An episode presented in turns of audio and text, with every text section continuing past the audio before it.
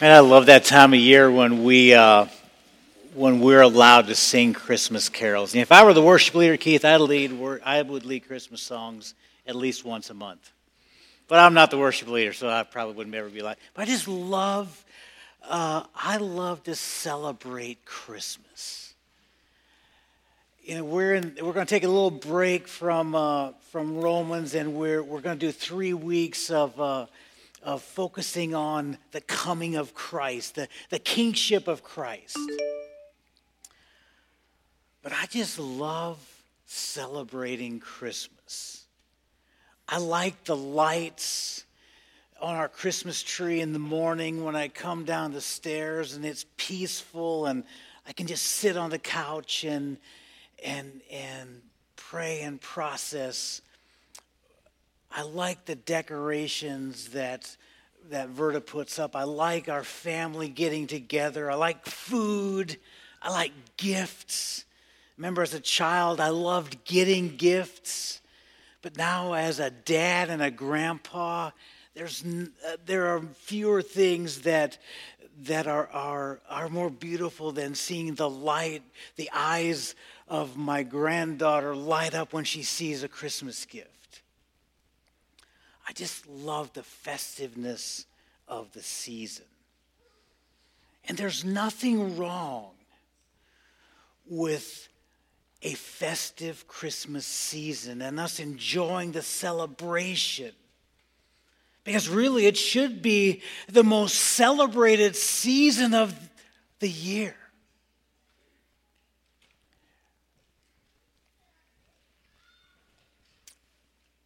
The thing I have to be careful of is that I don't miss the reason that I'm celebrating, that, that I don't get so wrapped up in, in the lights and, and the decorations and, and the food and, and family and, and presents that I forget that God became man. That I forget that heaven came down. I'll read in Matthew chapter 1, verses 18 to 25, the beautiful account of this happening. In Matthew chapter 1, beginning at verse 18, it says, This is how the birth of Christ came about. His mother Mary was pledged to be married to Joseph. But before they came together, she was found to be with child through the Holy Spirit. Because Joseph, her husband, was a righteous man and did not want to expose her to public disgrace, he had in mind to divorce her quietly. But after he had considered this, an angel of the Lord appeared to him in a dream and said, Joseph, son of David, do not be afraid to take Mary home as your wife because what is conceived in her is from the Holy Spirit. She will give birth to a son, and, and you will give him the name Jesus because he will save his people from their sins. And all this took place to fulfill what the Lord had said through the prophet the virgin will be with child and will give and, and will give, will give birth to a child to a son, and they will call him Emmanuel, which means God with us. When Joseph woke up, he did what the angel of the Lord had commanded him and took Mary home as his wife. But they had no, had no union with her until she gave birth to her son, and he gave him the name Jesus. Father, as we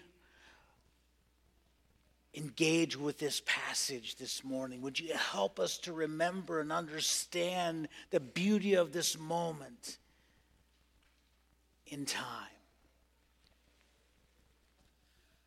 and the implications that it has for us today and throughout eternity? It's in Jesus' name that we pray. Amen. You know, the thing that we see happening here in Matthew chapter 1, verse 18 is, is we come face to face with the virgin birth of Christ. And it's a doctrine that, that, we, that we tend never to look at except for this time of year. When we sing the songs about the virgin birth and the coming of Christ. But this virgin birth that we sing about and talk about falls on a great fault line of the Christian faith. It separates those who believe in the supernatural birth of Christ and those who believe that, that Jesus was just a good man, a moral teacher, or a prophet, but not the Son of God. It highlights the supernatural. You see, Jesus, on one end of his life, we see his supernatural birth through the Holy Spirit. Him being conceived through the Holy Spirit in the womb of Mary. And, and on the other side of his life, we see his miraculous resurrection from the dead. The two together are critically important to our faith. On one side, the supernatural birth, on the other side, the supernatural resurrection and ascension to the right hand of the Father. But on both ends, we see a holy God working, a miracle. And is it critically important that this virgin birth is important to us? Donald Macleod said this about the virgin birth. He says that the virgin birth is posted on guard at the door of the mystery of Christmas. And none of us must think of hurrying past. I believe often we do that as we celebrate Christmas, as we celebrate the lights and the decoration and family and food. We hurry past this beautiful thing of the virgin birth.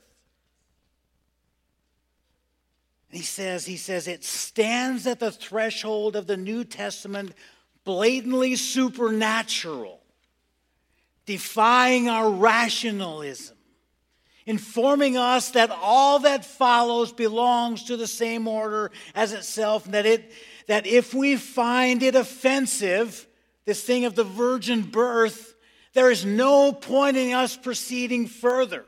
In other words, if you don't believe this part of Scripture, this idea of the virgin birth, there's no point in you going on in the Scriptures and reading any more of the Bible. Because if you don't believe this, why would you believe anything else that you find in Scripture? The virgin birth is critically important to our faith and our belief system. So, what? How did this happen? This thing of the virgin birth. Mary becoming pregnant through the Holy Spirit. You know, Luke says in Luke chapter 1, verse 35, he says, The Holy Spirit will come upon you. He's speaking to Mary here. The angel said, The Holy Spirit will come upon you, and the power of the Most High will overshadow you. So the Holy One to be born will be called the Son of God. And so, so exactly what took place when the Holy Spirit conceived a human life, this Jesus Christ in Mary's womb? Well, somehow it says that, and this idea of the Holy Spirit overcoming her, it overshadowed her.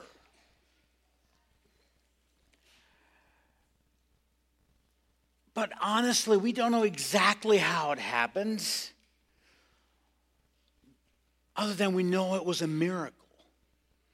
But it has the same idea, this whole thing of the Holy Spirit overshadowing you, as, as we find in Exodus chapter 40, verse 25, when it says that, that Moses could not enter the tent of meeting because the cloud had settled upon it, and the glory of the Lord filled the tabernacle. And in Psalm 91 when it says that he will cover you with his feathers and his underlying wings, and in him you will find refuge. His faithfulness will be your shield and your rampart. So, so these images that we see in Exodus and Psalm give us an idea uh, of what happened when, when the Holy Spirit overshadowed Mary. And in that moment, she conceived when God overshadowed her and surrounded her and covered her. And only God could have done this. But through this virgin birth, God became man without ceasing to be God. You see, I read this quote, and I can't remember who it was from, but it says, Unlike every other human birth, Christmas is not a beginning, it is a becoming. Christ was not created, Christ came. In other words, he didn't have a beginning, he just became human. He always was the Son of God. When he was in the manger, he was the Son of God. When, when he walked on the Sea of Galilee and did miracles, he was the Son of God. When he died on the cross, he was the Son of God. And when he resurrected from the dead and ascended to the right hand of the Father, he was the Son of God. He never ceased to be the Son of God, but he became man. And when he comes back one day, he will come back as the King of Kings and the Lord of Lords. He will still be the Son of God. He always was and always will be. What we find hard to, to understand is how his, his humanity and, and, and his deity existed together. And people that lived with Jesus in that time found that really, really hard. But it's sort of like, like my jacket covers up my shirt and, and, and, and the, the, the, the pattern, in you can't really see it because it covers it up. And Christ's humanity, in a sense, covered up his deity so that people couldn't understand that he was man and yet he was still God at the same time. His humanity, uh, in a sense, obscured his deity. But John says that the Word became flesh and made his dwelling among us. He always was God, but in this moment in time, he added humanity to himself. And in order for Christ to be Savior, three conditions needed to be met. He, he had to be man. And so, so, because an angel couldn't die for our sins, he must share in our humanity. He had to be immortal because mortal man could not pay for the sins of the world. They could not pay the infinite price that has to be paid for our sins. And he also had to be innocent. He had to be perfectly clean. And his virgin birth guarantees that the Lord himself fulfills these three conditions. Because he was born of Mary, he was fully human. But because he was conceived by the Holy Spirit, he was also fully God and he was sinless. Because he wasn't born of Adam, he was born of God. He was conceived by the Holy Spirit. And because he was born holy, he is sinless in thought and word and deed, and therefore it qual- he qualifies to be our Savior because of the virgin birth.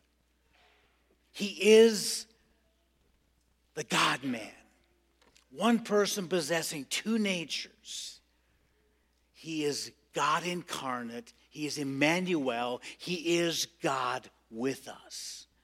Very, very important for us to understand that and to believe it as followers of Christ. Exactly how it happened, And the details of it, we can't answer those clearly. It is by faith. We also can't answer how, when God said, Let there be light, that light appeared. But we trust in faith that He said it and it was. We don't understand how the resurrection happened. We just believe it did because of faith.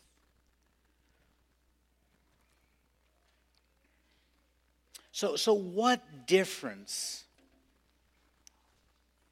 What difference does it make whether or not we believe in the virgin birth or not? I mean, is it really that important that I that I believe in the virgin birth?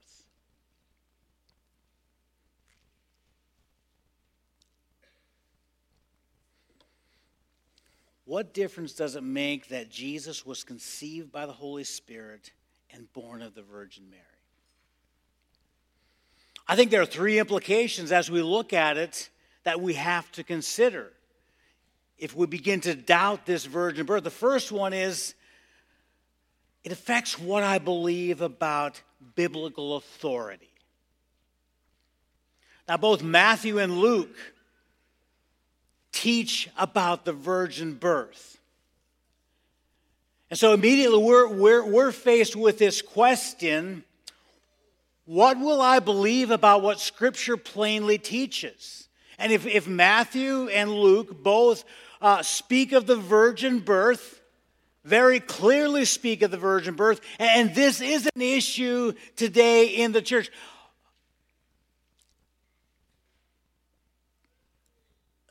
some numbers would tell us almost half of the people, people in the church don't believe in the virgin birth. And when you, when you don't believe in the virgin birth, it begins to deteriorate, deteriorate your view of Scripture.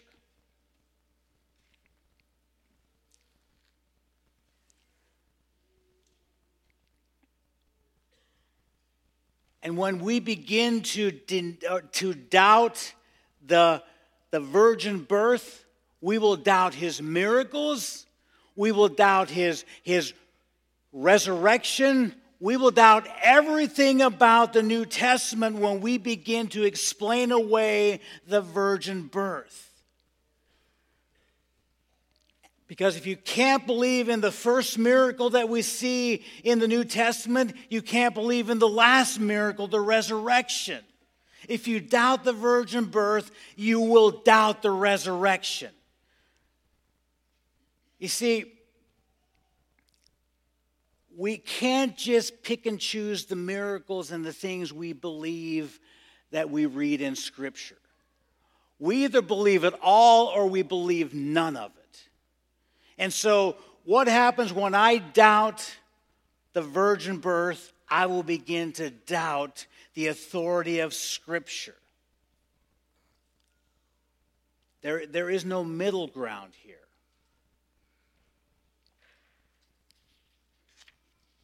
The virgin birth matters.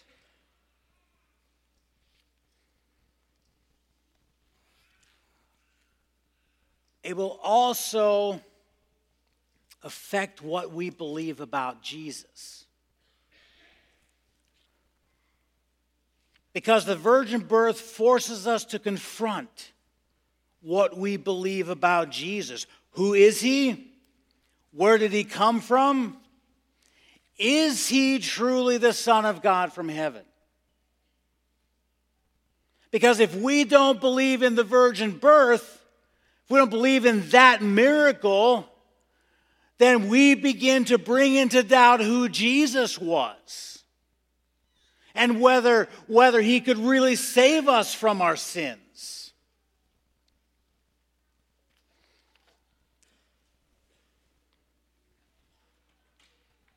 Because is, is, he, is he just a prophet?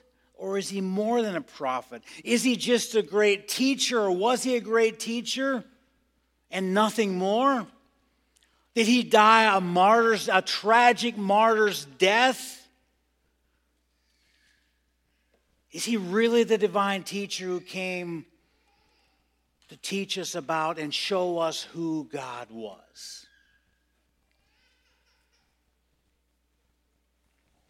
You see, the virgin birth forces us to, forces us to get off the fence with who Jesus was.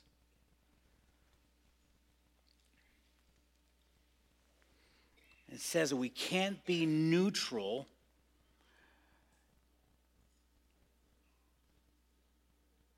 We can't say that the virgin birth matters or doesn't matter and it not affect the way we see Jesus.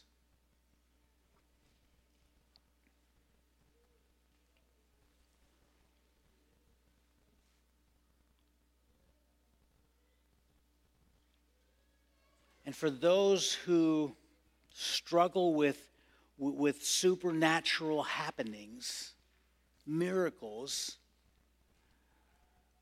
will struggle with the virgin birth because it couldn't happen outside the fact that it was an incredible miracle that happened.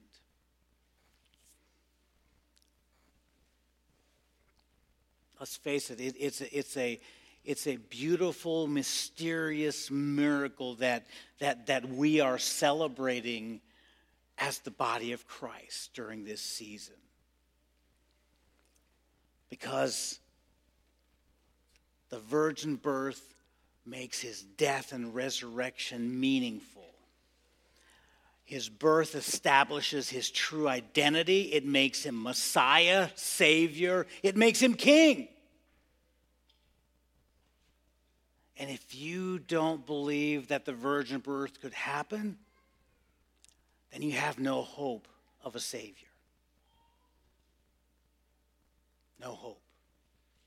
Because he was just a good man. It affects what we believe about Jesus and who he was. And therefore, it will affect what we believe about salvation. Remember, because he was born of Mary, he was human. Because he was conceived by the Holy Spirit, he was God. Therefore, he is able to stand in our place, take our guilt and our shame and our punishment upon himself. And if you don't believe in, in the, the miracle of the virgin birth, you begin to question whether Jesus really could die for your sins. Whether he is able to take your place, whether he is, he is able to, to take our guilt and our shame and our punishment that we deserve upon himself so that we could be free. If you can't believe in the virgin birth, you can't believe that he is enough.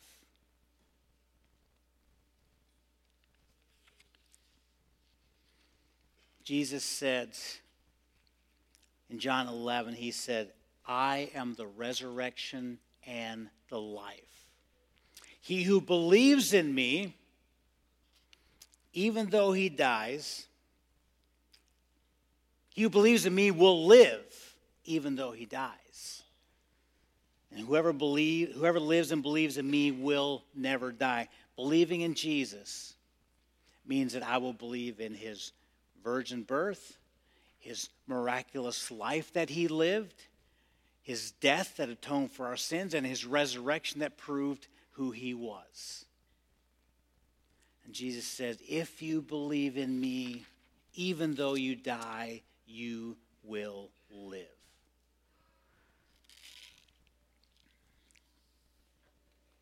Trusting in the virgin birth is critical to our faith. And when Luke says in Luke 135 that the Holy Spirit will come upon you and the power of the Most High will overshadow you, therefore the child will be born, will be called the Son of God, we must believe if we want Jesus, if we believe that Jesus is the Son of God, we have to believe what Luke reported here in Luke 135. And in verse 32, Luke says, he will be called the Son of the Most High.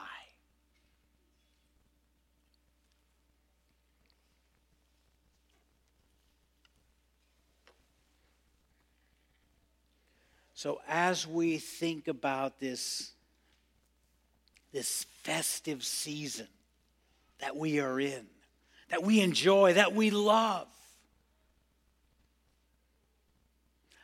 let's not forget Macleod's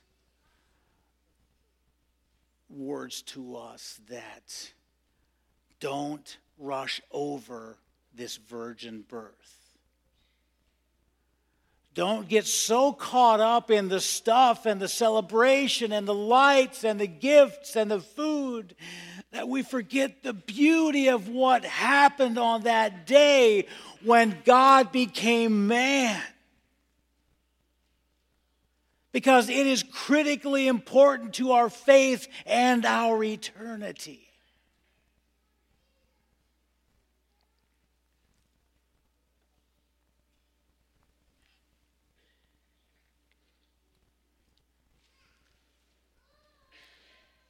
Parents,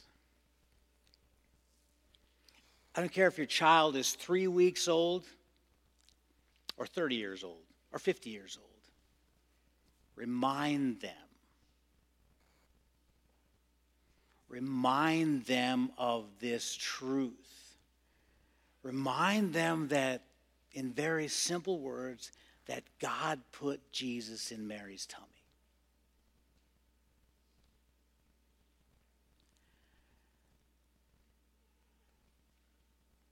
Tell them the story. Don't rush over it to get to the presence.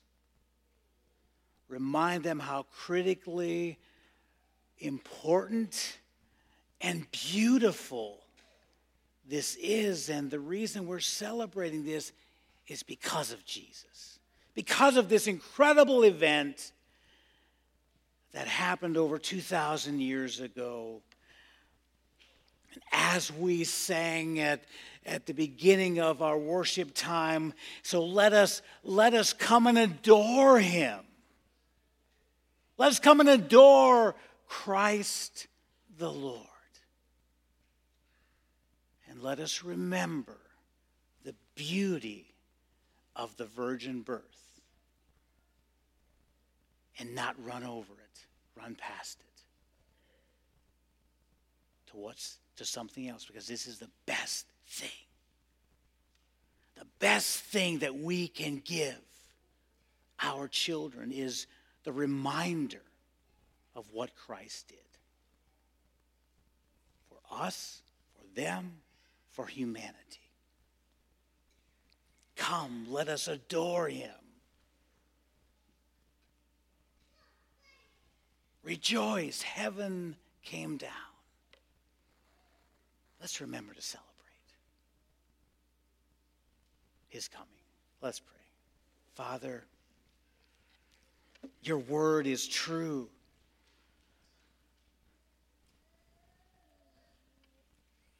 Your miracles are amazing, beyond our comprehension.